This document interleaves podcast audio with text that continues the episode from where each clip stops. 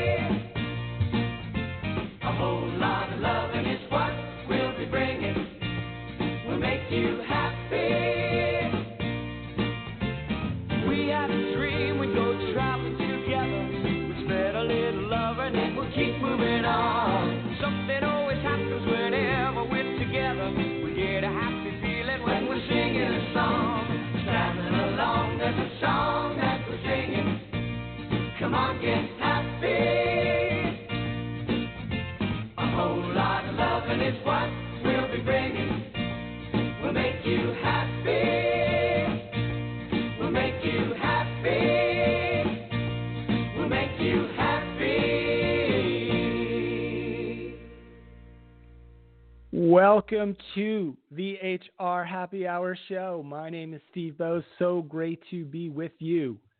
It is a great show. It is our favorite show that we do every year. Trish McFarlane, I would have to say, at least it's my favorite show. It is the HR Happy Hour Oscars preview and prediction show. How are you today, Trish? I'm good. How are you? I am fantastic. You can I just say something? Can I let the listeners into a little behind the scenes HR happy hour uh, kind of backstage drama? Can I do that? No. I guess we're going to. Go ahead. you are the ultimate professional, Trish. As as the last bars of Get Happy were playing, launching the show, you joined the live show, which was fantastic. That is a pro. Pro move. Kudos to you. I have to tell you, I, it's because I somehow wind up getting my calendar back to back.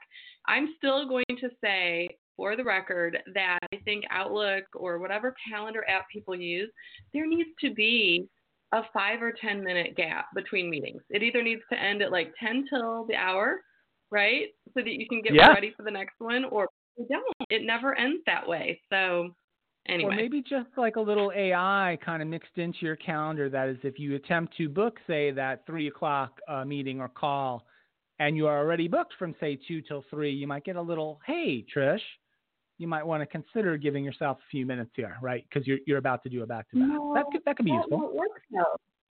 I don't think that would work though. Because think about it, when, especially if you're in an office setting or something like that where uh, meetings in person, you don't really have that luxury, right? You can't just lose that whole hour of potentially meeting with the people you're supposed to be meeting with. So that's what happens. Meetings get you know back to back throughout your day, and um, yeah, I, I think the only hope is ending them earlier. But that's a huge culture change to get people to actually end meetings. I, I'll, I'll tell you, this isn't a meeting show. Maybe we need a meeting show. But my Yeah. philosophy when I worked in um, in corporate HR anyway, and I ran you know some fairly large teams, was I would book whatever amount of time. Say I'd book 30 minutes.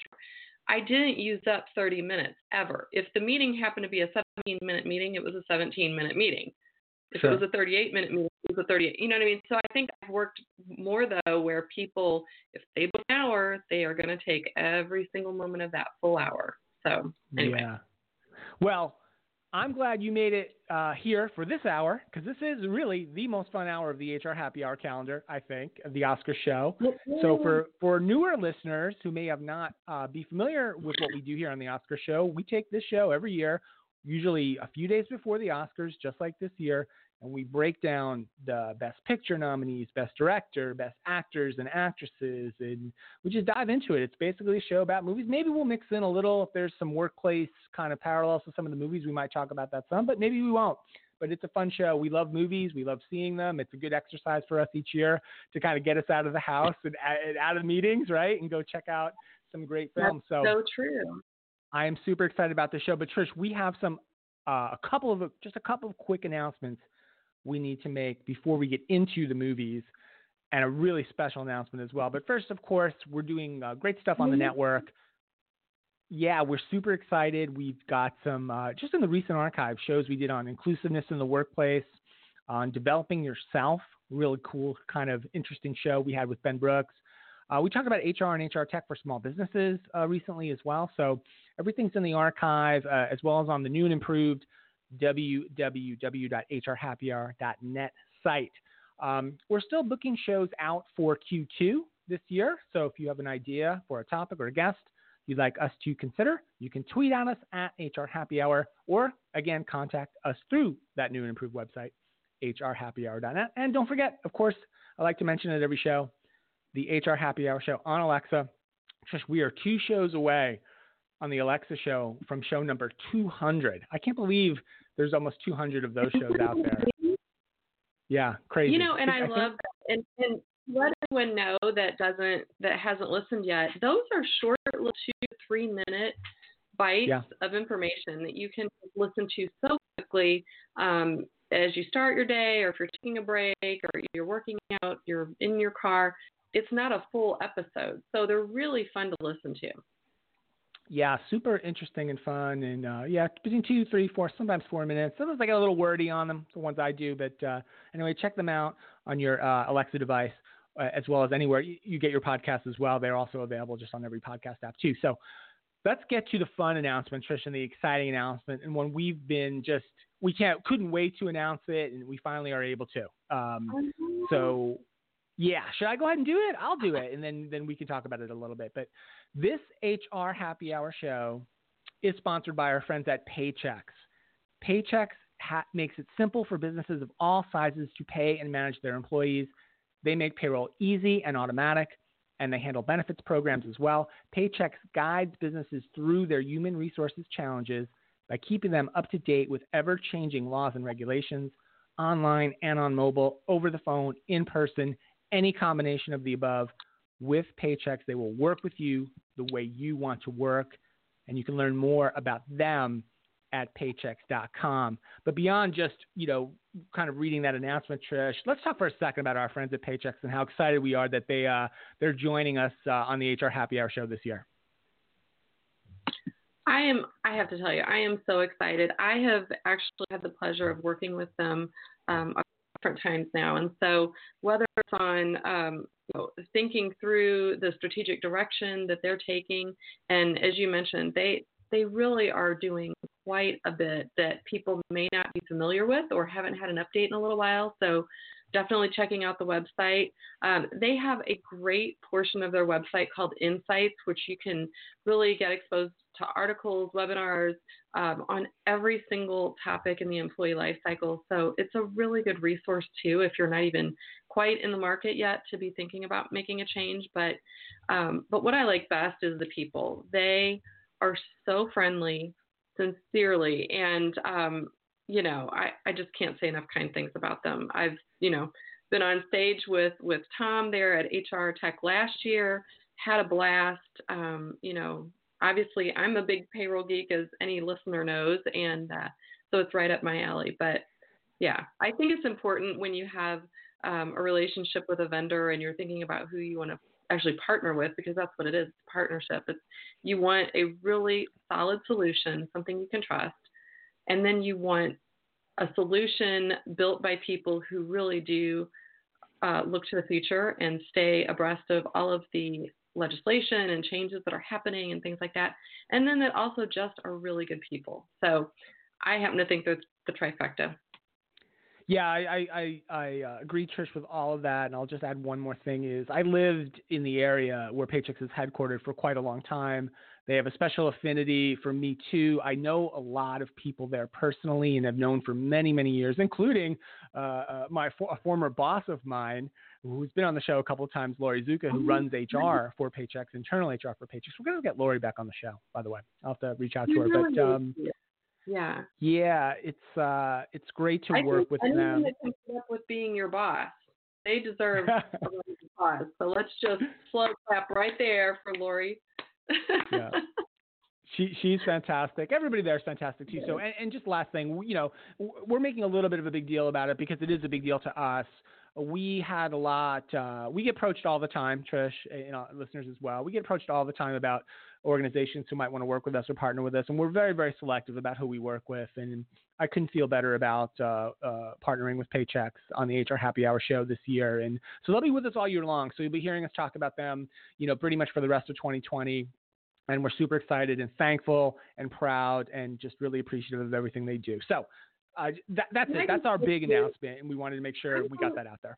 I'm really glad that you mentioned that because we do get approached by, you know, a, a, lot of times maybe companies we've not heard of and and so for us to say yes to someone, it's a lot of sort of soul searching and you know because we we really only want to um, help promote something that we actually believe in and for me that comes down to like you know if I have money in my hand, what would I spend my own money on?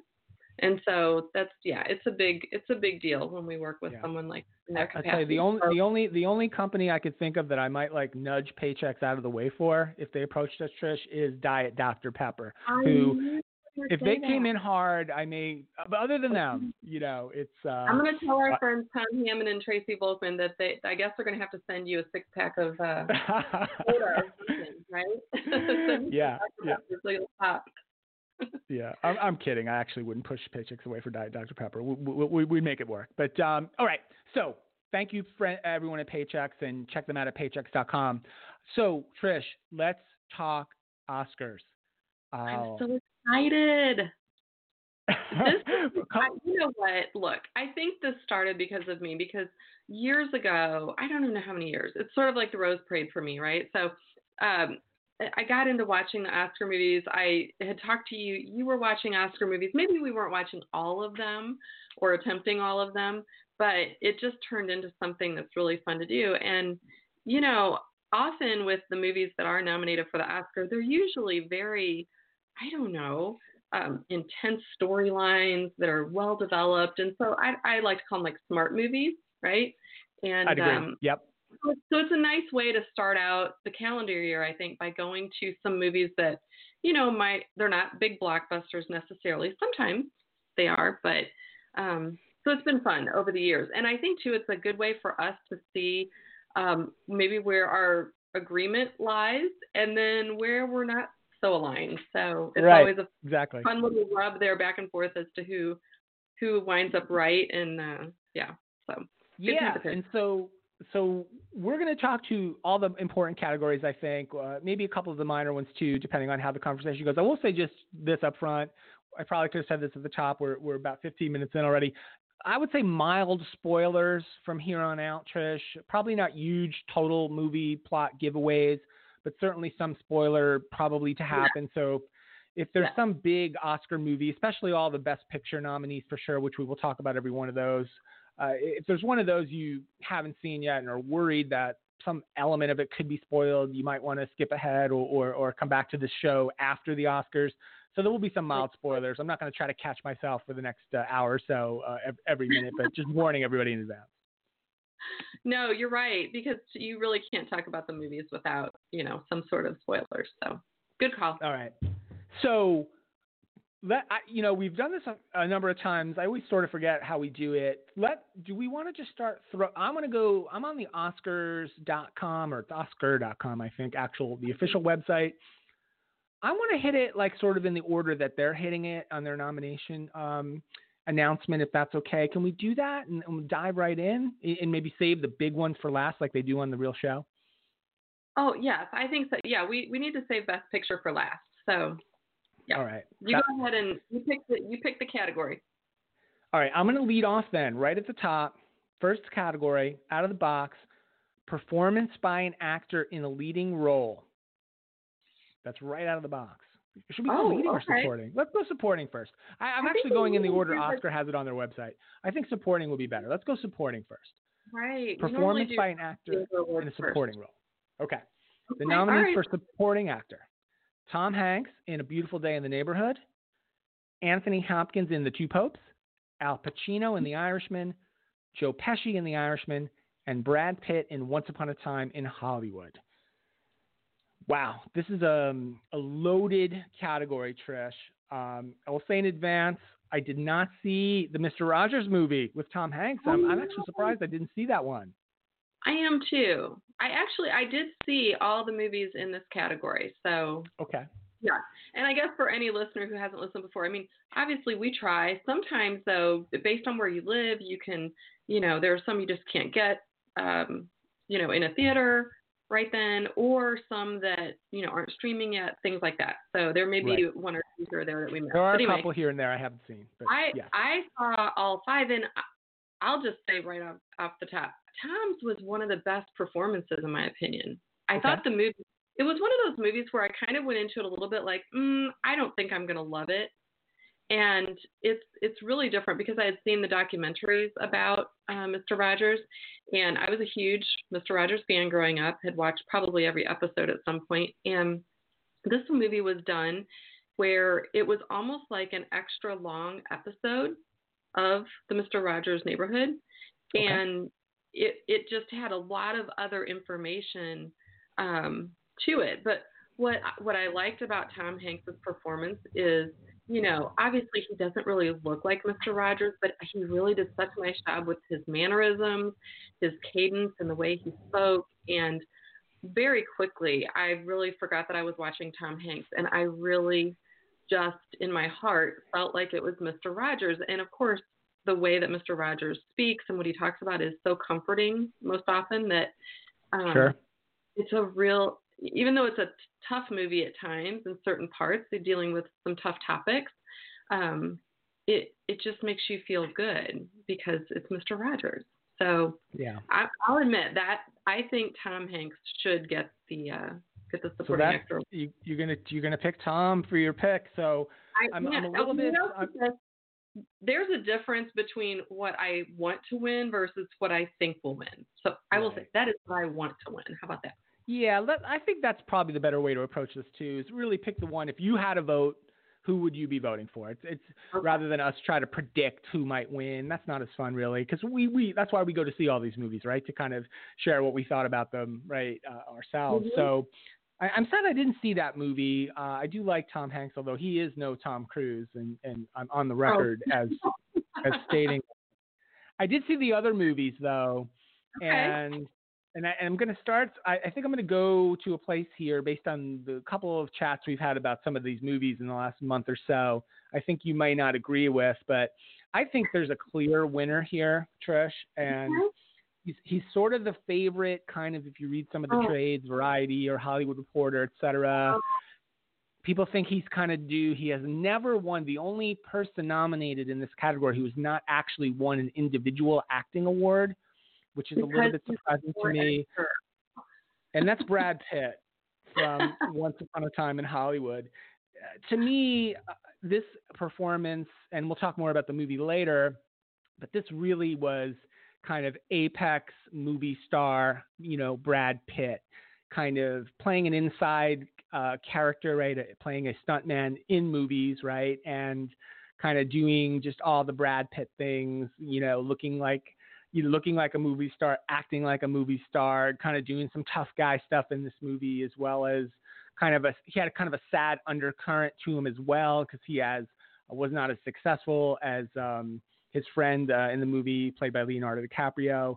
Just a, a really, I thought a great performance in a movie that I liked a lot. So I, I and I think it's, I think this time the chalk will win out. I think the favorite will win. I think I think Pitt will win. I like The Irishman a lot too. Um, although it was difficult at times to kind of figure out all the jump cuts in this movie and the time shifts, and we'll talk about that later as well. But um, and I liked Hopkins and the Two Popes as well, and I have some things to say about that movie too. But to me, it's, it's clear it's Brad Pitt all the way. I think you're probably right. I do think he'll win. Um, I just, I still, I don't get it. I just don't get it. And we can talk about that in the movie later. I didn't get the movie. I tried three, I tried three separate times. And for anyone who's listened back to the prior years, there was a couple years ago where Fences was one of the ones. It's like it seems like every year there's one movie I literally cannot get through. That was Once Upon a Time in Hollywood. I even Hmm. today, I bought it. I own this movie. I've tried three I legit think I times. do too, actually. Yeah. I can get like 40 minutes in, and I'm just like, oh, if I if I have to torture myself another moment, I can't. So I turn it off. So all I don't know. Well, all right. So we'll disagree on that, and I think we'll probably Oh, we'll disagree a little bit later as well. But um, okay, that's good. All right. So that's kind of how it goes then, uh, gentle listener. We'll hit a few more categories just like that. Until we get to the end. So let's go to supporting actress. Uh, I think next, Trish. And okay. The no, I'll I'll just do the nominees here. Um, performance yeah, by an actress in a, go ahead. I said you can do the nominees. You have them right in front of you. All right. Here we go. So for supporting actress nominees, Kathy Bates in Richard Jewell, Laura Dern in Marriage Story, Scarlett Johansson in Jojo Rabbit, Florence Pugh in Little Women, and finally Margot Robbie in Bombshell. So, um, and again, I hate making these caveats. This is where I'm a little bit weaker too. There are two movies here I did not see. I did not see Richard Jewell or Bombshell, and I, I kind of feel bad. I wanted to catch Bombshell and I didn't, but um, so I'm, I'm, I'm picking from a limited kind of selection here of the three. I'll, i guess I'll start off uh, on this one, Trish. To me, it's a tough one because I did of the three I saw Laura Dern, Scarlett Johansson, and and Florence Pugh. I liked them all. I liked all of these movies uh, at different levels. I, it's a toss up for me.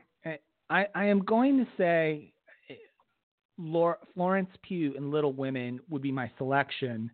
And I will. I just want to make an admission, Trish, before I turn it over to you about Little Women. And I'm a little bit embarrassed by this. I had heard of this this book, right? It's a it's a famous book from you know whatever 120 years ago or whenever it was mm-hmm. written, and it's been made into a movie six or seven times. There's been different movies of Little Women, which I had never seen any of them, nor had I read the book. And in my mind, I thought, you remember the old TV show Little House on the Prairie that was on TV right. in like the 70s? So I, for some mm-hmm. reason, I thought in my head that they made that TV show based on the book Little Women. They just changed the name, oh, right? So, but that that I thought that was Little Women, and so this past weekend on Saturday afternoon, I dragged myself to the movie theater by myself to catch a matinee of Little Women, not knowing anything anything about it other than Little House on the Prairie is my frame of reference. Oh no! Oh no! the movie starts and we're like in New York City and we're in Boston or Paris, wherever we are. And all I started, the first 10 minutes of the movie, all I could think of was what happened to the prairie? What happened to the, the ranch and the homestead and Mon Pa? I had no idea what was going on for the first 15 minutes of this movie. But I did like it in the end. Okay. I love that story. And I love just picturing you going in the middle of the day to go watch Little Women all by yourself. I, I sure did. There was a few other old ladies in, in the theater along with me, but yeah, that's that's what happened. Oh, I shouldn't laugh. That's really good. Okay, so I, you know, it's interesting. Um, I saw the same the same three movies you did, and did not get to see Richard Jewell or Bombshell. Um, neither one is playing anywhere remotely like within an hour to hour and 20 minutes from yeah, I couldn't house. find Richard so, Jewell anywhere. Yeah. Yeah, it's really hard because uh, from the previews, it looks like Kathy Bates does a phenomenal job, and that's the movie. Um, if the listeners haven't seen it as well, that's the one about the Atlanta, you know, bombing back in what was that like '96 maybe? A long time. I mean, a long time ago. I think '96 is correct, Church. Yeah. Is that right? So, um, yeah, I don't know where I pulled that one from, but anyway, yeah. So I really do hope to see that one soon. Um, I think you're right. All all of the movies, Marriage Story, Jojo Rabbit, and Little Women, are all really good in their own ways, and all of those actresses did a really nice job. Um, I think this is where it goes like thinking what I want. I think Laura Dern will win because mm. she is such a cutthroat attorney. Oh my gosh, she is, and from what I hear, a lot of her um, best dialogue she ad libbed in the moment, which oh really okay, it, which makes it even that much more interesting. Um, but I really, if I had my vote, where would it go? It would go to Florence Pugh because in Little Women, I think it's uh, again, I'm like you. I had never read the book. I had not seen any of the six or seven movies, and I was happy about that because I really didn't know what to expect either. I wasn't going in looking for Pa and Laura. But ah, I really? didn't have any expectation. yeah, but I didn't have any expectation either, other than I, I kind of thought it was supposed to be about Jo, which it is. But um, anyway, Florence plays the character Amy, and she does a really, really great job. I just sort of fell in love with her. So I would love to see her win, but I think probably Laura Dern's performance is is gonna crush the competition. Yeah, she was quite good, and and there's a lot of great performances in both of those movies. Great acting performances in both Little Women and in Marriage Story, and um, Yeah, it's a tough call for me. I, you know, I would say this, and it's almost swayed my vote. Is I, I didn't really. I know it's a beloved story and it's been made, you know, seven times into movies. I didn't really buy a little bit of Little Women. I didn't completely buy how it turned out. You know, and I, I'm not going to worry about spoiler alert from a 120 year old book, but the fact that, um, you know, the the neighbor guy, uh, whose name Right. is escaping me now, Laurie Timothy Chalamet, kind of Yeah. so easily pivots from sister number one, who he was in, allegedly in love with his whole life, to to marrying sister number two, who he knew for ten minutes it seemed like, and he was okay with that. But um, okay, fair enough. I mean, it's a different time, but um, Well, I no. I think you know the thing is maybe maybe how I'm interpreting a little different, and why it's still a very relevant story is that it really was you know Josephine or Jo as she goes by is is such um, a powerful woman in her own right, and she's wanting to go off and explore the world, and she basically is saying through the whole entire movie she doesn't need a man, which is so. uh, no, I'm not. I'm I, I'm buying the fact that she she didn't want to marry the Laurie guy. That's that's totally relatable and understandable. My my problem was Laurie just saying, uh, you know, heartbroken Laurie, to just kind of then go all in with the sister, who was kind of the complete opposite of the the one he thought he loved, right? Too like personality wise. I don't personality wise probably yes, but he really couldn't handle someone who was so headstrong and independent and wild, right? He wanted and the pool was very small where they live. He had you know, she was a pretty girl. She was going to wind up being guess. um, I don't know. but all right, we're, we we uh, we don't want to turn this into the Little Women pod. We could we could go on up for a while about this. I, I didn't quite buy that, but um, Okay. but a good movie nonetheless. I like, and I'll say this, and this is a good thing about these movies. Like we go to do this show every year. This is this certainly is the only reason I would have dragged myself to a matinee on Saturday afternoon to watch this movie. But I liked it more than I thought I would. I really did. I had very very low expectations for this movie. Figured this is not my kind of movie, right?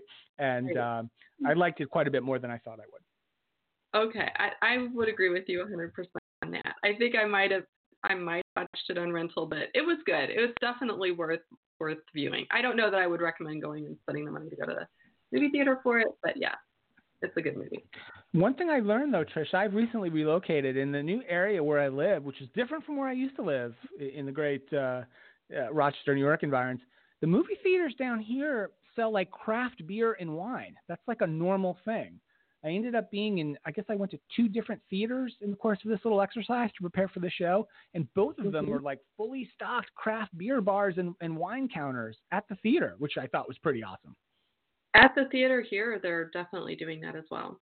Wow, that was new to me. I was kind of, uh, I, I, it helped. Honestly, it helped me halfway through Little, Little Women. I'm not going to deny I didn't necessarily get up and You were drinking decide craft beer to get through it. it might be time for it might be time for an IPA to help me through the second half of this movie. But Okay. um, yeah, That's fair. That's fair. Yeah.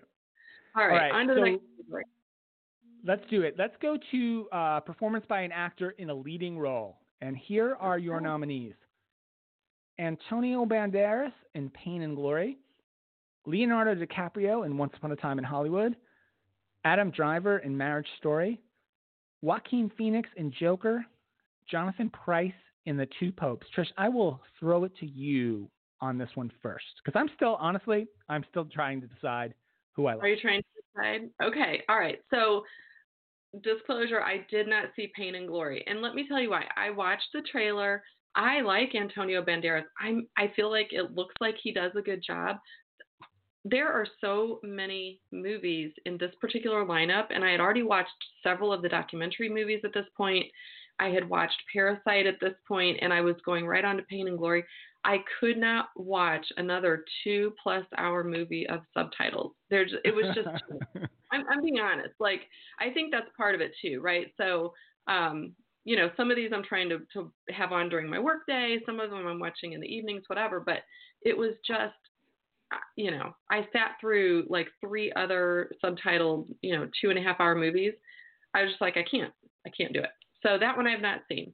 Um, of Leonardo, Adam Driver, Joaquin, and Jonathan, I, I saw all of those movies. As I mentioned, I'm not a big fan. I could not get through Once Upon a Time in Hollywood, although I think that Leonardo did a great job. Like that's where in my Mhm. mind Agreed. what I did probably I did make it through probably 40 minutes three times, and because I'd started over each time. Did you get to the scene when he's with his his uh, the the child act actress, young child actor, female he's working with in in the movie or TV show? Did you get to that No. scene? No. Do I need to? Mm. I think I'm gonna have. To. All right. Before Sunday, That's I'm gonna make a big scene, a very very good scene in the movie. So yeah, it's worth. All right, It's just I will go Leonardo and this this younger girl who's playing an actress in, in the in the in the TV show that Leonardo was in. So okay. I will. I will go back and watch. I will. I will get through this movie if it kills me. But so just based on that. But I will say, I, I feel like I've watched definitely enough to judge. He did a phenomenal job. Um, Adam Driver. Let me tell you what. Marriage Story, and we can go into this in a little bit here, but that has got to be the most depressing, wonderful movie I've seen. Um, you know, as someone who's going through all of that right now in a very nice way, it just, oh, I don't even want to see a bad divorce, you know? So I love him. I think he did great. Um, I watched The Joker. Joaquin is amazing. You know, he lost all this weight, the way he moves his body, the way that he conveys so much. Um, acting without speaking a word actually is is exciting as well. But this goes back to I, I probably think Joaquin will win, but if I had a vote, it would go to Jonathan Pryce from the two popes. Interesting. The reason being, number one, I love Jonathan Pryce. I, it goes all the way back to like when he was in Evita and played Juan Perón. Probably had a big crush on him back then, but um, no. The story that that Netflix put together for the two popes um, is so delicately told, I think, at times, and I felt like I really believed he was the Pope, and that's that's the difference, you know. I believe as I'm watching Joaquin play the Joker, I never believe he's the Joker. It's still in my head that's him. It's it's Joaquin. With Jonathan Pryce, I really believed that he was the Pope. Yeah, Something that's a good. Uh, his caring eyes, his mannerisms, the way he delivered his lines. It it was just it felt real. So that's why I would pick Jonathan to win. I I would be very sad that he doesn't win. Yeah, that's I enjoyed that movie as well. I I think it's a Netflix movie. Streamed it uh, recently. I liked it. Uh, I didn't know a lot of that backstory either, and and I think I I was kind of close. And I will admit as well, I did not see Pain and Glory either. So I did see Leonardo, Adam Driver, Joaquin Phoenix, and, and Jonathan Pryce. So ruling out Pain and Glory, and, and I did read some of the buzz I read is, is that Banderas actually has a shot at this. Apparently his performance is really really good, and so maybe it's something to circle back on and, and try to catch. But Right. um, I'm torn a little bit as well, and this is where I get into you know it's it's it's, it's so personal, right? Art, movies, Mhm. books, music, what have you. I did not enjoy the Joker movie very much, and I didn't either. that fact that factors into this for me, right? So whether it's actor, actress, director, uh, certainly for Best Picture, like I didn't feel I, I'm not I know, and, and we'll get to this later, especially if we talk some of the documentaries. I, I'm not saying I need my movies to be pleasant subject matter and happy and positive endings. I don't need that at all. But I found the Joker a- a little bit just unnerving, a little unsettling. I didn't enjoy watching it. I didn't, you know, I didn't feel good after it was over. Like, uh, and, and and that's good in a way that it's challenging material and it wants you to think, but at the same time, I was just like, ah, I just spent like two hours and I didn't enjoy eh, almost any of it. So, and I was thinking Jonathan Pryce as well. That was the one I had penciled interest before you started talking. And then there was one little element here. Know. Here's here's the reason why I'm going away from Pryce, which is Okay. this. In in this movie, in the two popes, there are Mhm. several flashback scenes, or or they're really segments, quite honestly, where we see a younger a younger Jonathan Pryce character, Pope Francis, Oh. as he's a younger priest coming up through the ranks in some of the um, trials and tribulations that they had, uh, he had in his life, and he's played by a different actor because it's it's, it's a flashback back 30, 40 years, so it's not the same. It's not Jonathan Pryce. It's a different guy whose name I don't have in front of me. And I thought that was such a big part of the movie, the, those flashback segments.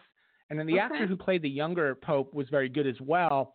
But I feel like that takes away a little bit from the actor who you're saying is the best actor in a leading role when uh, significant chunks of this movie are flashback played by a different a different person, a different actor.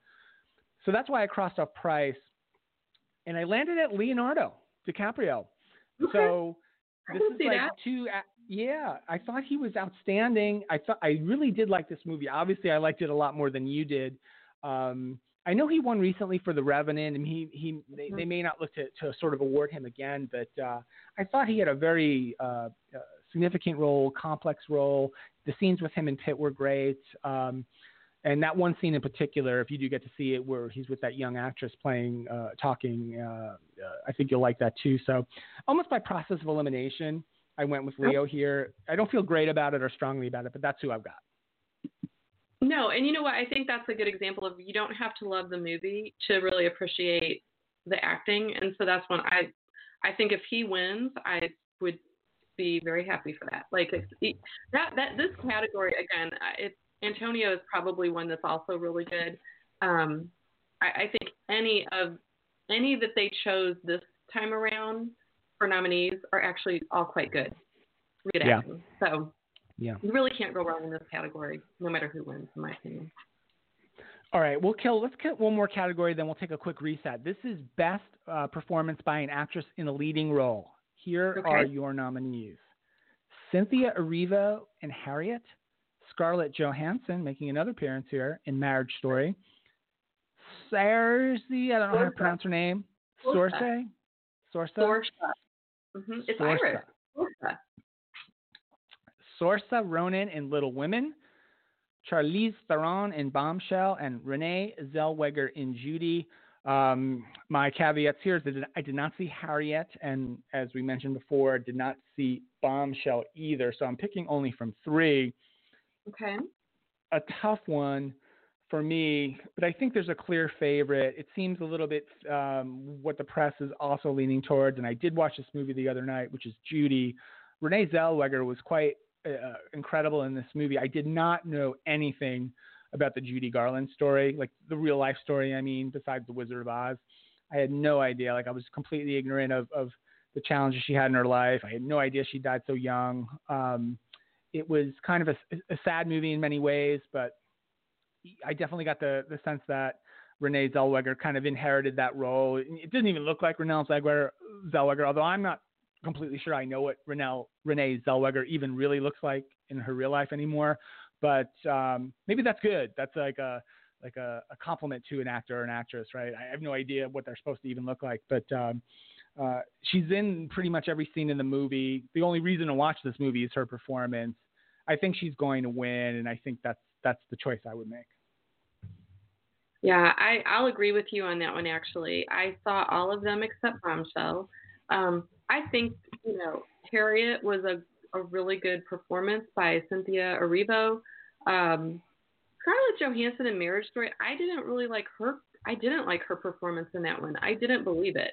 I didn't believe that there was ever chemistry between her and Adam Driver. Like I didn't ever believe they were married. So that one, I just, I can't, I just can't get there. Um, Saoirse Ronan, who I love and adore, and I think she did a great job. But I- think when I compare her to Renee, it's kind of the same reason I picked Jonathan Pryce. With Renee, I believed she was Judy. I forgot who I was watching, and that's to me that's the the edge. Um, while Saoirse Ronan was a very good actress, and it was you know a very challenging part for her, I thought that the Judy Garland story. I think also too, if you haven't seen Judy, and it's not it's not about her whole life. It really isn't. It's really about her last few weeks when she was performing in um, London, Yeah. right at, the, right at the end of her life, actually. And so it's, I mean, there are definitely flashbacks to tell you sort of how she got to that point, but it's really more about that short time in her in her life. And the other kind of fun fact on Judy um, that you might not know is Renee does her own singing. Oh, I And did not know that. Yes, and I think that's a, that's just another uh, another reason why if an actor can can take on not only the role, but then they're not lip syncing, she's actually singing those songs. And um, it was interesting because I read an article where they were talking about um, in some of the scenes where you know it's like her final perform. It was is Judy Garland's final performance when Renee went out to to sing to that audience, right? So that she hadn't seen the audience, the audience had not seen her yet and nor had her co-stars heard her sing these songs. And so when she goes out on stage and they're reacting to her, that's their real reaction. It's not like the 10th take of some fake reaction, right, to the actress. right. That audience really listening to Renee sing to them for the first time as Judy, Yeah. which to me, it, it, it blends reality with with the story. So yeah, I think I think she should win. She did a phenomenal yeah. job. Yeah, and I, so I, I'd agree with you too. And I was just thinking about this, like you know, thinking about the movies I didn't see, and I, I mentioned I didn't see Bombshell, and I wanted to. There were two nominations for for Bombshell, but then I thought, like, why would I ever want to go watch a movie about like a TV network that I would never want to watch? Like, I, I like that to me just seems so um, awful, like like like a horrible uh, uh, investment of a couple of hours. So um, I think uh, Renee Renee Zellweger clearly. Uh, clearly the favorite here in this category. I think is going to win. I think Trish, we should take. Can we take a, just a little bit of a reset? Just take a Absolutely. deep breath here for a second. Everybody, just, just dial it back down. This is the HR Happy Hour show. Uh, we are doing our annual Oscars preview and prediction show. We're sponsored, as we mentioned at the top, by our friends at Paychex. Thank you to them for joining us for for the HR Happy Hour in 2020. Uh, I hope they're not reconsidering that uh, sponsorship after this first uh, sponsored show. We're going off into into the weeds on the movies, but uh, we'll see. But um, uh, it is the the most fun show we do every year. And honestly, Trish, if you think about how much time we invest in preparing for the show, right? Watching Yeah. all these movies, you, you know, this we put more into this show than any other show we do all year. There's no, it's not even close. That's true because I think about every time I go to the movies and spend, you know, twelve or thirteen dollars for the ticket, and then by the time Oh, I sure. spend another fifteen on, yeah, I'm not, I don't even like popcorn, but I can't just go to the movie and get no popcorn. I have to get popcorn and a soda, and you know, it's like I don't even drink soda. So yeah, this is a Mm. Or, bad time. or or craft beer, as in in, in my case. Exactly Yeah. right. Yeah. So I um, went I went Dr Pepper, of course. Yes, Diet Dr Pepper too. I Trish, so there's I I on my list, and that's, and there if there are other things you want to you want to dive into, please tell me. But I've got three more I want to cover before we wrap. I want to I want to talk best documentary feature because I did spend Let's a lot of time watching documentaries, and then of course we want to do best director and best picture. Yes, those let's go for those three. Documentary this year, I will just say, was my favorite category.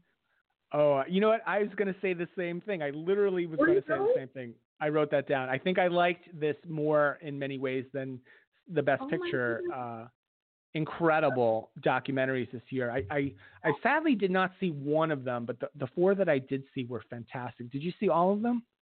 I missed The Cave. I have not seen it yet, but I'm going Okay. to before That's Sunday. the same one I missed. So maybe I should do the. Uh, let me go through the nominees on documentary a little bit, and I'll actually kind of um, give a little blurb on each one really quickly if I can. Um, because this is a category where certainly many folks may not have seen or not seen as many of them. Uh, nominees for Best Documentary Feature first one is Honeyland. This movie is about the last female bee hunter in Europe who must save the bees and return the natural balance where a family of nomadic beekeepers invades her land and threatens her livelihood. This film was filmed in Macedonia, which is an incredible movie, incredible looking movie. We'll talk about that more in a second. The next uh, nominee is American Factory, uh, which is this is one maybe maybe more people saw. This this is a t- this is a workplace movie, Hall of Fame movie too. We should probably do a whole show on this movie. on that one. Yep, I agree. But uh, this is movie set in post-industrial Ohio, where a Chinese billionaire opens a factory in an abandoned General Motors plant, hiring 2,000 Americans. Early days of hope and optimism give way to setbacks as high-tech China clashes with working-class America. The next, next nominated movie is called For Sama. This is, man, a wrenching movie to watch. It's an intimate and epic journey into the female experience of war. It's a love letter from a young mother to her daughter. The film tells the story of Waad Al-Kateab's life through five years of the uprising in Aleppo, Syria. Next nomination is a movie I liked quite a bit, actually, called The Edge of Democracy, a cautionary tale of democracy in crisis. The personal and political fuse in The Edge of Democracy explores one of the most dramatic periods in Brazilian history. And it's there's more to it. I'm not going to read it all. But the last one is similar to For Sama. It's also called The Cave. I did not see this one as well, but it's another movie set in war torn Syria about a dedicated team of female doctors who tires, tirelessly treat casualties in an underground hospital from two, 2016 to 2018. So similar in, in subject matter to For Sama, just slightly different. But wow, Trish, what a lineup of movies! I don't even know where to start. Um, uh, and I have a very difficult time picking one as well. So I, am gonna I'm gonna punt a little bit because I did just read a lot and I need to take a breath. Maybe just your thoughts on some of these documentaries. Sure. I I have to agree with you. These are all worthy of winning. They really are. And that's that's rare to say. I mean, we've we've watched documentaries in the past and you know, sometimes it's really hard to get through them just not that interesting. Um, these are really interesting movies. What I like the most about the movies that are nominated this year is I walked away from each one, even though they might have touched on really tough topics, tough situations but I walked away from each one feeling like I really, really learned about another culture. And I think in these times, just in our own country, that's so important right now. We're trying to be more aware and understand, um, you know, people with different backgrounds and different views. And so watching any of these, I think, helps you get a little closer to um, mm-hmm. having understanding for what people go through. I, I I will say this. I I liked them all. Um, I have a clear winner, which for okay. me is Honey. I literally could watch Honeyland a hundred times and never tire of that movie. For some reason, it's the, the thing about a documentary, if they're done really well, it's from the very first second that the movie starts. I always pay attention to how is that opening. Um, it, it's usually far different than a, a feature film. You know, it's much more intimate and personal. And I just felt like with Honeyland, I I fell in love with the main mm-hmm. character. I wanted yeah. her to succeed. I felt when when she felt pain, um, you know, she's she's basically in an abandoned town with her 85 year old mother who's very ill, and it's just the two of them and she's climbing up the mountain. She walks miles and miles to get to this mountain, climbs the mountain, goes to her bees.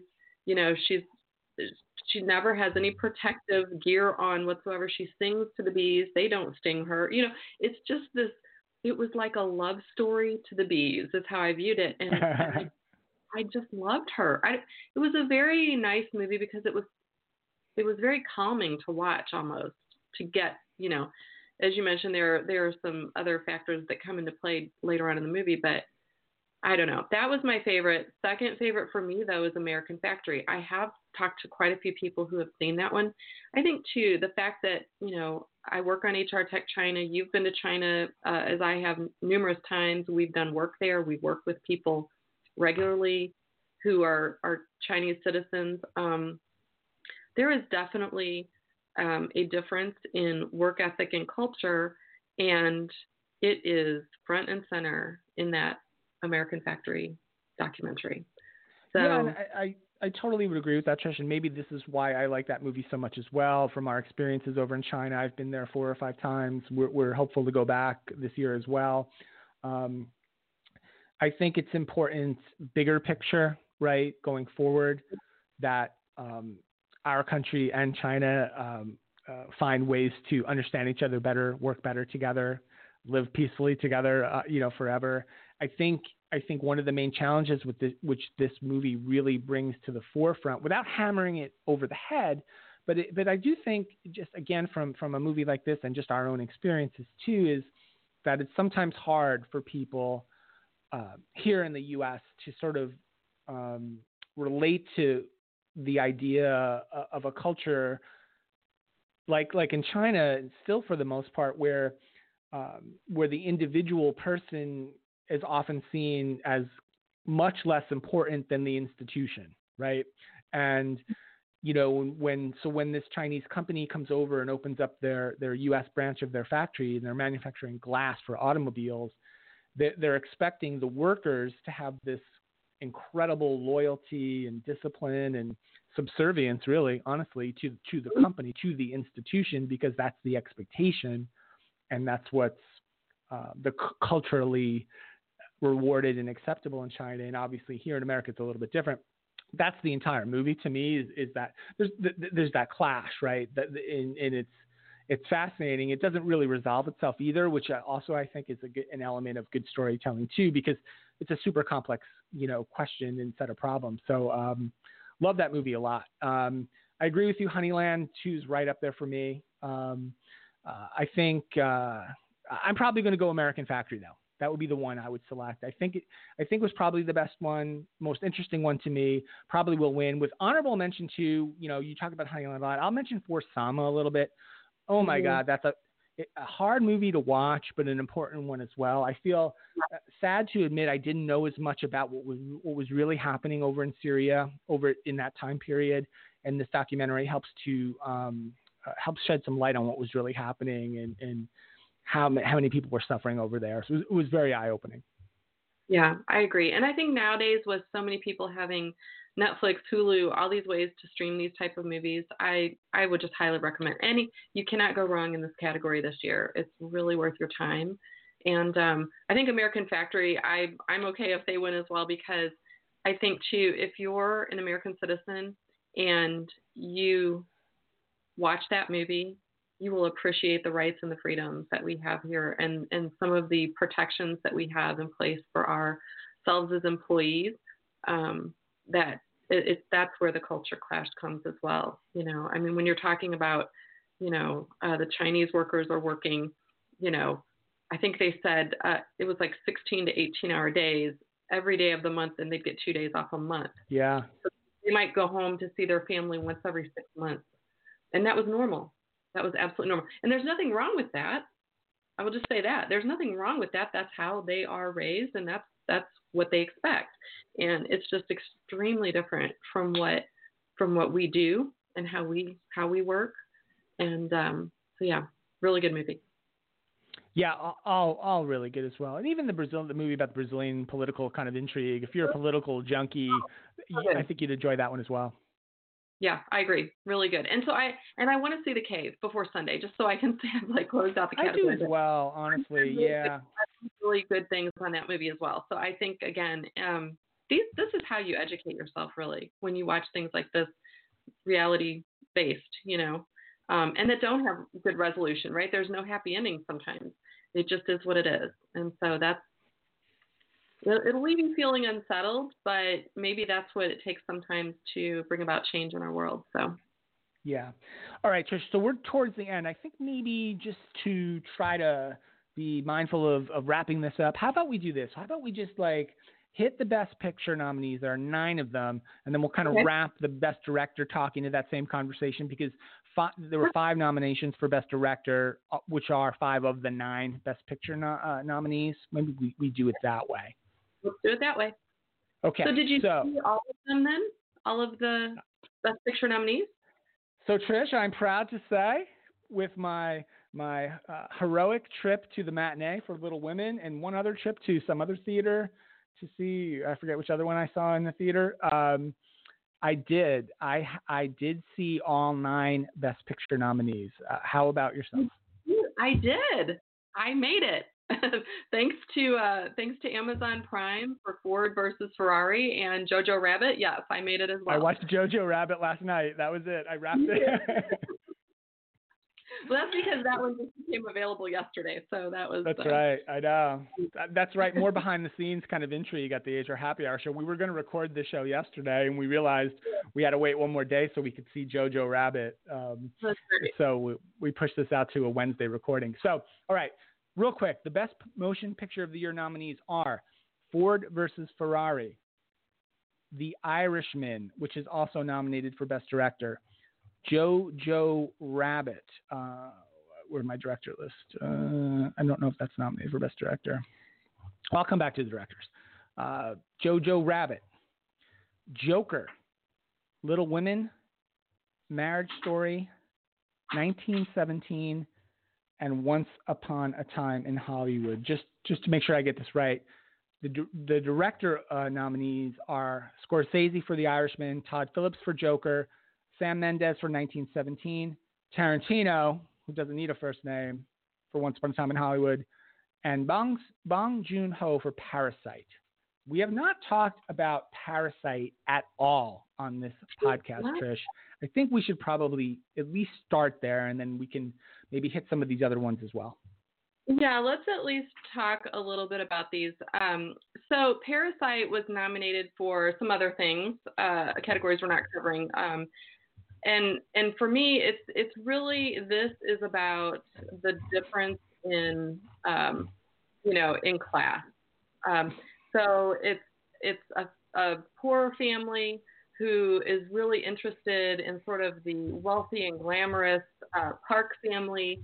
They start integrating themselves into the Park family's lives, and they really just start. You know, if you think of a parasite, it, like lives off the host. That's really what um, what the character uh, Kai Tak, which he goes by the name of Kevin, and his family sort of become the parasite on this wealthy Park family. Um, it's interesting fun fact: the entire movie was shot in 77 days, mm. and while this is the very first uh, South Korean movie to ever be nominated for Best Picture, um, it is it does have subtitles. But let me tell you what: every single person that I have told, like, you must go see this movie, and they all love it. Everyone has said it is absolutely worth sitting through and reading the subtitles to to hear this story. It is beautifully told. Yeah, I like this movie a lot. It's so different, and I won't spoil spoil this one. It, has got a, some the the last twenty minutes are crazy. And the other one thing I read about it, uh, this movie, which is interesting, is that yeah, so the whole kind of theme is this very rich family and then this very poor family, and the poor family kind of leeches onto the rich family and gets themselves employed through a lot of misinformation and deceit and some con artistry, et cetera, et cetera. But the other side of it is, boy, this rich family can't really exist without these poor family people helping them, right? They can't seem to get their crap together. They can't throw a party. They can't get their kid through school. They can't teach their their other kid how to play the piano or whatever the one was teaching her, right? Uh, like, you know what I mean? Like they needed each other in a way. So, yeah, I thought that was an interesting way to look at it too. Yeah, this is one for sure. I will just say this. I am the worst when it comes to guessing endings, and my daughter is the best. And even she couldn't guess the ending. So I definitely don't want to give a single thing away on this one. I would just say if you have not seen Parasite, I don't care if you have to rent it, buy it, go to the, you know, whatever, watch Parasite. It's really, really worth, you know, the two hour time investment. Yeah, another movie we haven't talked about much either because it, it did not get any acting nominations as well. Neither did Parasite. Was 1917, which seems to be a favorite for winning Best Picture. This is a World War One story about two soldiers who are chosen to deliver an ambush warning message to another British regiment that's isolated deep in German enemy territory. It's shot incredibly to make it appear like it's one long, unedited shot, which I don't think it was, but it feels like just two hours of real time action in one long shot. I will say this: one, mm-hmm. you know, I re- I did write down some snubs that I wanted to mention. I won't get through them all, but in my mm-hmm. extensive prep for the show, Trish, how George McKay, who plays kind of the primary soldier in 1917, mm-hmm. did not get nominated for a Best Actor award, to me is criminal. He's in every right. shot of the movie for two straight hours, and it's it's nominated for Best Picture. It, it, it, many people think it will win, and this guy gets nothing, no nod, no sniff. That's a crime, Trish. Crime. I will tell you what, I agree. And if he had been nominated, he would have been my pick for sure, hands down. I, you know, maybe he's a, a lesser known actor, but he did a phenomenal job um, I, w- I will be honest. I went into that movie thinking like, mm, I'm probably not going to love this one. What a great movie! Like, what a great movie. It um, it's a little long. I think you know, it's like any of these movies. Sometimes you think like, oh, you could probably cut 20, 30 minutes out of some of these, and you know. But what was really fascinating too, it was different than than what I thought. It's not your typical war movie because it is shot like a continuous shot. Um, the cinematography is beautifully done the costumes are just oh my gosh they're they're absolutely perfect. And like that was one where it didn't even get nominated for costume design. I'm really? like okay. you know sometimes they'll show you like close-ups when the when he's walking and it's like the mud is all in his uniform and it's like i'm sitting there watching it thinking like oh my gosh these are the best costumes ever. And then i look and it's not it didn't even get a nod for that as well. So yeah definitely some snubs on this one.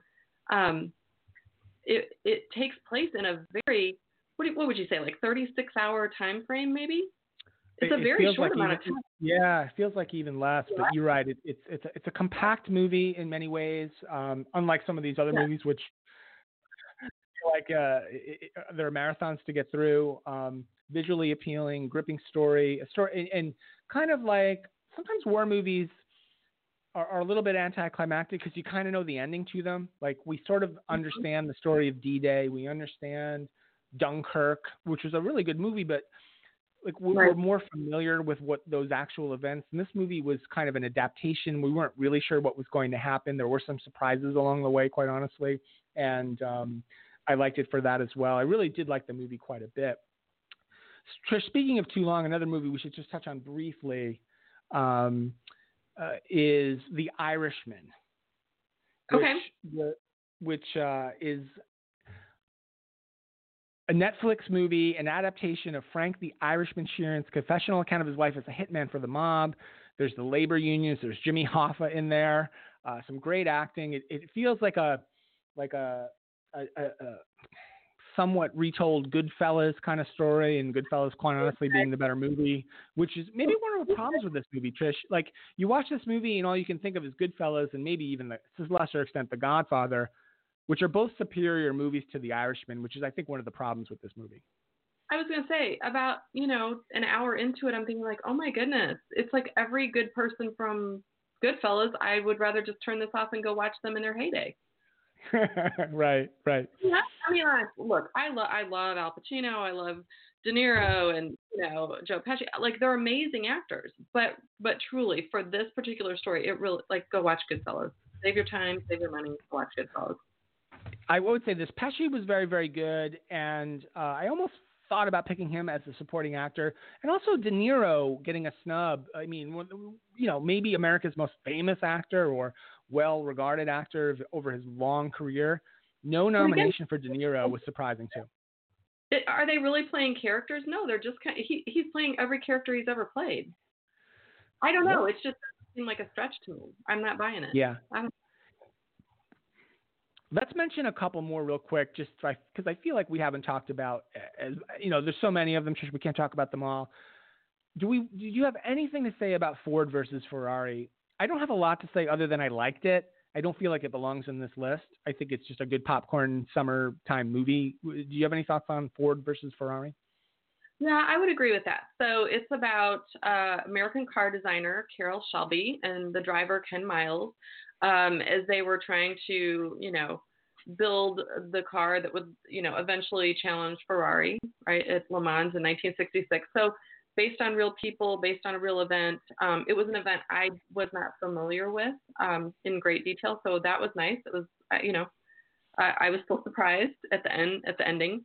Um, Matt Damon, I think, does a really nice job, and Christian Bale too. I mean, they're they're really good. There's some other familiar kind of character actor faces in the movie as well. Yeah. I think you're. It's not an Oscar type movie, but um, I liked it. I thought it, you know, it was good at holding your attention. There's some really there's some really great scenes in there. Um, you know, and just you know, there's there's Lee Iacocca's in there as a young man, and you know, just the whole story of Ford and Yeah, that of, surprised me as well. I mean, I, I was not familiar with the story at all, and when okay, the, and the one actor comes in, the older gentleman, who's also a guy who's in a ton of movies lately, and say, oh, it's Henry Ford Jr. and and Right. and let me introduce you to my my assistant here, Lee Iacocca. I was like, oh, Lee Yeah. Iacocca, I, I've heard of that guy. Yeah, I thought that was kind of funny. Now this is one now see where I'm saying like don't watch The Irishman. I don't think that should be on the list. I don't think Ford versus Ferrari should actually be nominated. But I would tell somebody like, oh yeah, that'd be yeah. If you you know if you like Matt Damon, you like Christian Bale, absolutely, that's a good movie to go watch. Yeah, good action, shot well, looks good, a pretty movie, good. You know, if you if you dig that '60s vibe with the clothes and the the aesthetic, right, and fast cars, great, really good movie. Not not an Academy Award winning movie. I have one more Trish only, and then we'll get to our picks that I do want to talk about a little. And there could be a little bit recency bias here because this literally was the last one of these I watched last night, and I think you did too, which Me is Jojo Rabbit. This is about a young boy in Germany during World War II named Jojo. He's lonely. He learns that his mother is actually hiding a Jewish girl in their attic, sort of like an Anne Frank kind of vibe there. And Mhm. Jojo, you know, is got in his little 10 year old head that he's going to be the next, you know, Nazi superstar. And he, you know, he struggles a little bit with that. Eventually becomes very, very close and friends with the Jewish girl that they're hiding, and some other things happen, you know, which are I'm not going to spoil the rest of the movie, but uh, I mean, the thing to me, which was uh, just interesting. I'm not saying I liked it necessarily. And a lot of people have come down hard on this because it, it, it, it's it's they're acting like you know making like it shouldn't be like kind of um, joking material or satire material, though, is he has an imaginary friend in his head that he talks to, which is actually Adolf Hitler, but it's not the Adolf Hitler that you think. It's sort of a comical, satirical, you know, making fun of Adolf Hitler thing. But it, but but Hitler, quote unquote, is in this movie a lot, which I guess from reading about this movie a little bit, a lot of people had had a big problem with. Um, it, it, it's a movie unlike anyone I'd ever seen before. I liked it, but uh, I don't know. I'm a little bit ambivalent towards it as well for that reason. Trish, I don't know what you thought about it. So I just watched it as well. Um, it was definitely. I'm glad I watched it. I don't know that it should be on this list. I it did actually remind me of of sort of two other movies stylistically. So stylistically, it's beautifully done. The colors, the way that the the sets look, um, it really, if you like Wes Anderson movies, it Mm-hmm. really, really, really reminded me of like Grand Budapest Hotel or Oh, right. Moonrise Kingdom in the way that Wes Anderson kind of shoots his movies. This to me had that same type of feel. But I would say that if you like that type of movie, I would not watch this one. Go rent Grand Budapest Hotel or, you know, Moonrise Kingdom and and do that. It, Yeah. This one just yeah, it was a little bit out there. It was fine. I'm okay that I watched it, but yeah, it it definitely shouldn't be on the list, in my opinion. Yeah. Okay. So I think we've talked at least somewhat about all of the movies on the Best Picture list, some more than others. Rather than, you know, recircle around back to them, I think we'll do this, Trish. Let's go to the director nominees one more time. We'll make our picks, and then we'll make our pick our picks for Best Picture one more time. The the uh, the nominees for directing are from The Irishman, Martin Scorsese, Joker, Todd Phillips, 1917, Sam Mendes. Once Upon a Time in Hollywood, Quentin Tarantino, and finally Parasite, Bong Joon Ho. Uh, I'll go first, Trish, if that's okay. Um, I'm curious because I've been dying to try and like figure out who you were going to choose. There are some ones in here I know you like, so I I think it's I think it's it's it's it's very very tough. There's only one I obviously can rule out because I just did not really enjoy the movie, which is Joker, and I'll rule out The Irishman too because I just think it was it's interesting, but there's way better versions of this movie as we talked about a little bit. Um, I'm going to go with Tarantino here. Once Upon a Time in Hollywood. I like this movie a lot, and I think honestly, Trish, I think this is the kind of movie that's going to age pretty well. Now, it is set back in the late '60s, maybe early '70s, so it's it's not a contemporary movie, so that part of it won't make it age badly, if, if that makes sense. It's already set in the past. I think it's going to age well. It's an interesting story, has a fun, it kind of a clever ending. I'll call it. I'll call it that, and um, two big, big movie stars, arguably at the height of their powers, both in nominated roles here. A director, oddly enough, who I believe Trish has acclaimed director who's never won for directing ever, and uh, maybe it's his time as well. And from what I hear, is that the uh, Oscar people like movies that are about the movie business, which this movie is about as well. And uh, I'm picking that one. I'm picking Tarantino here. okay. I really hope anybody but Tarantino wins it. I just I don't know. I just I I'm gonna try my best to get through this movie. I really am. And I I like a lot of different movies, so I don't know what it is that bothers me about this movie. I will just say this. I think and I'm hoping that what happened last year, which really made me upset. Last year, if you remember, Green Book came out of nowhere and won Best Yes. Picture. I know you and I both loved Roma last year. I yes, loved I Black love Roma. I really wanted Black Klansman to win. We had Black Panther and Bohemian Rhapsody and some other really the favorite had really good movies. And Green Book comes out of nowhere and takes it. So I guess with that in mind, anything's possible. And I think if I have to say what I think is going to win, I think it's going to be 1917 Mm-hmm. um, because I do feel like people like that sort of that epic kind of story that's just you know you don't necessarily know how it's going to end. I think that's going to win. But man, if I if anything in my power can help like send good vibes to Parasite, I really really want uh, Bong Joon Ho to win for director. I want Parasite. I want them to win it all. I literally want them to be the Green Book of this year and like take it all because I can't. I always think back to like, like I said with Honeyland. What what movie could I really watch like a hundred times? Right. Parasite.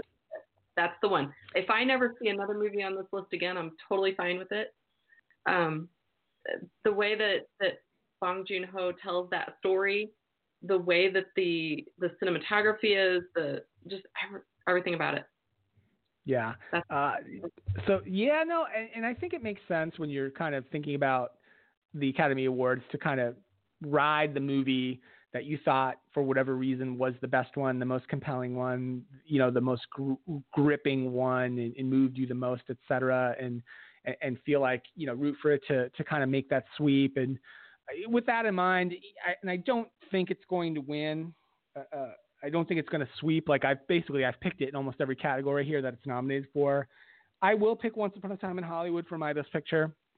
I I I liked Parasite quite a bit, and I'm thinking though that are, are, we ready, you know, in the U.S. Academy Awards to to do kind of a foreign language film for best picture? It's never happened. I'm not saying it shouldn't have happened. I thought it should have happened last year with Roma. If it didn't happen with Roma, which I which I kind of thought was a better film than Parasite, um, didn't win. Uh, I, I, I, and I like I said, I think Once Upon a Time in Hollywood is going to age really, really well. I think it's a movie ten years from now. If you like stumble across it on cable, you, you know, I'd watch it for a while anyway. There's a couple of others as well. I'm not sure I would with Parasite. Maybe I would, um, but uh, I feel like it's uh, almost like a kind of a crowning achievement in some ways for some of these folks who are involved and have been around and been in our lives, our movie lives for a long time with Tarantino and DiCaprio and Pitt. I, I, and again, I, I just like the storytelling. I like the look of it. I, I think it's got a lot going for it. Will it win? Probably not. But I'm picking it. That's what I'd vote for. Will win then. It, okay, so do it like that, like I did. What if you if it doesn't win? What one do you think will win? I think 1917 is going to win. I think.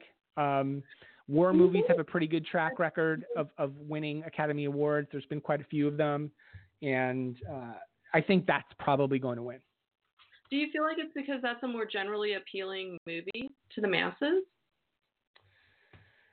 Uh, I, I think the filmmaking uh, of it, the, the kind of this whole oh, it's one big continuous shot thing intrigued a lot of people. It's it's emotional, but without being um, uh, it's it's got a weird ending too that makes you feel could make you feel good about a, a, an awful war movie, right? In a way, uh, without going into exactly how it ends. And oh. so I, I, think I think it, I think it could win. I think that director is well regarded, Mendes. And um, did you, do you know he was the guy who did American Beauty all those years ago? I didn't know that until I just read that today. Oh, oh interesting. I love that movie. Yeah, well, director. I think you know Parasite's um, thing that it has against it, not just being a, you know a subtitled movie, which is always I think part of the part of the problem. You have to really be willing to sit down and watch it. It was like that with Roma, right? Where you have to really be yeah. sitting sitting down and attention to read it all to get the full emotion of the story. But it is also nominated for international feature film, and yes, guess, good point. I, I think they're going to give that award. I think it's going to get the Oscar there, which then they'll feel like, oh, we don't have to do it. But it's up against Honeyland too. So then I'm like, oh, that's another one where if they give international feature film the Honeyland, they may not give it in documentary. So there's a little bit of game playing on the ballot. I think we'll see how it all turns out. But Can, yeah, and I want to ask more. I should have mentioned this when we were talking about Jojo Rabbit a second ago, and it just hit me now. One of my snubs, and I don't know how you feel about child actors or actresses getting nominated. But mm-hmm. the, the, the boy who plays JoJo, I don't know how old the actor is in real life, but his name is Roman Griffin Davis, and mm-hmm. Uh, carries that movie. It uh, says here on oh. IMDb he was born in 2007, so he's he's not quite 13. He's 12 years old, and he plays like a 10 year old in the movie, so it's about right. Yeah. Uh, how does that, that? How does he not get nominated? I, I don't know. Because and look, um, I'm reading here. He was nominated for a SAG award. So I mean, he he's been nominated in other award ceremonies. It's really strange that you're right. He is that entire movie, and he does a great job. What a great little Yeah. kid! Like he, Amazing, Yeah. amazing performance by that little kid. I'm yeah, jealous. He did a he did a nice job. Wow, Trish. So I, I don't think I didn't look at any other categories. By the way, I didn't look at any of the technical stuff, music, song, any of that stuff. So I have no comments on anything else with the Academy Awards, other than what we've talked about so far. I, I think the only one we don't have to go into them, but I think for me also I look at cinematography because it's really that's Okay. such a huge a huge part of how the story gets told. Um, we don't have to pick them. I think they're all actually pretty good. It's uh, The Irishman, Joker, The Lighthouse, 1917, and Once Upon a Time in Hollywood. Um, we we didn't talk about the lighthouse, but I mean, again, I think what I'm what I'm liking about this year's list is that in a lot of these categories, it really is like it could be anybody's name. They all did a nice job there. Um, you know, same thing with like you know makeup and um, some of the other. Yeah, Other ones. costumes and yeah, yeah, set design, production design. Yep. No, there are no losers in these lists. I think really the only list that, that I would change at all is is Best Picture. I think nine is too many. I would really love them to cut that down to maybe five and, Yeah. and make a go of it. You know. So. Or may honestly, if you're going to do nine best pictures or eight or seven or whatever, throw a couple more acting nominations out there. Like, why not? Like, we're we're talking about Robert De Niro getting snubbed, Georgia MacKay getting snubbed, the little boy from JoJo getting snubbed. You know, Christian Bale. We didn't even mention Ford vs Ferrari. Nothing, right, for him. He was very good in that Great. movie. That's Yeah. great. Like, I don't under- so I guess I don't understand sometimes what goes into the nomination process of, of each one, but yeah, it's like how do you win? How can you win Best Picture if you don't have the other categories represented? That you know that just doesn't seem right. Um, yeah, time will tell. I will tell you though, I don't think I'll be as mad as last year. It's like when you say to watch that final Best Picture, and then it's Green Book, and I was like, really? Oh my gosh, I went to bed so mad. So I'm hoping that, like, I guess, like, what if I have to look at it? What would make me angry if it wins? Um, maybe maybe your your pick if Once Upon a Time in Hollywood. Oh wins. yeah, I guess that's the one, the one you can't watch. You should try. Just try to fight your way through it before Sunday. I promise I'm you, it'll grow on this- you. I'm going on record. I'm gonna finish this movie if it kills me. So maybe maybe I will like it if I get past the first 40 minutes. Yeah.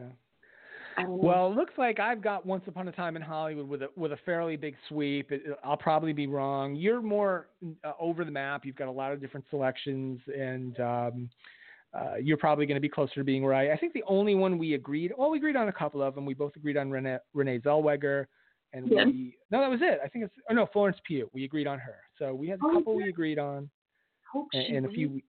really do. Yeah, she was great in that movie. I really liked her a lot, even though I didn't I didn't sort of believe any of the story, but uh, she was really good in it. Even though she wasn't playing Laura Ingalls Wilder. Yeah, I know. They should, they should rewrite that story. I can't believe I didn't know that. But then, you know, I guess I just I never really thought about it uh, along the way. So, all right, Trish, we did it. Uh, in, in you know, it's it's fitting that for the podcast we spend the most time on, the most uh, effort in, the most investment of our our emotional labor in. That it is our longest podcast of the year, probably as well. That's cool. I'm glad. I hope I hope folks have hung around to the end. I hope you enjoyed it.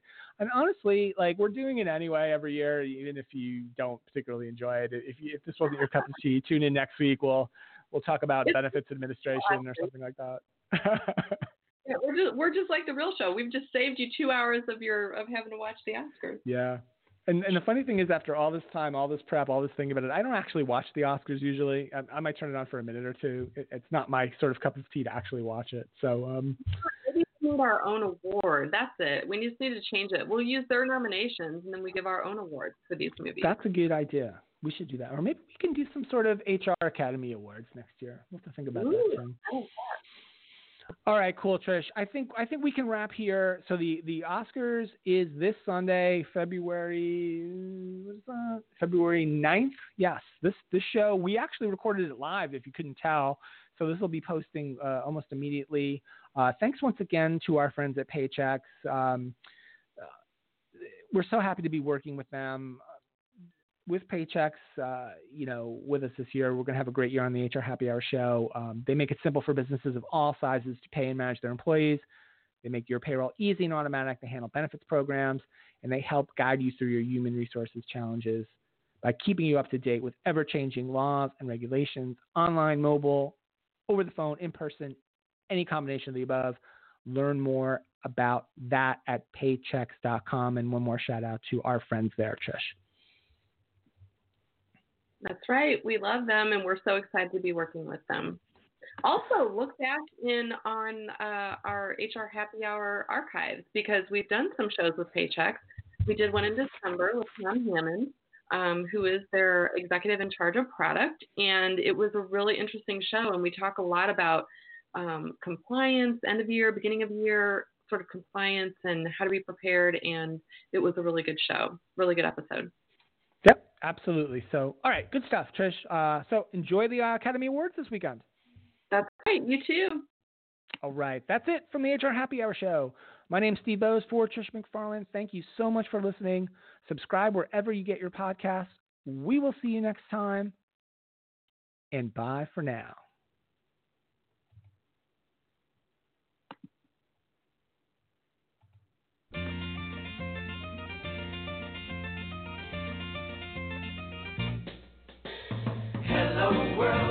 Song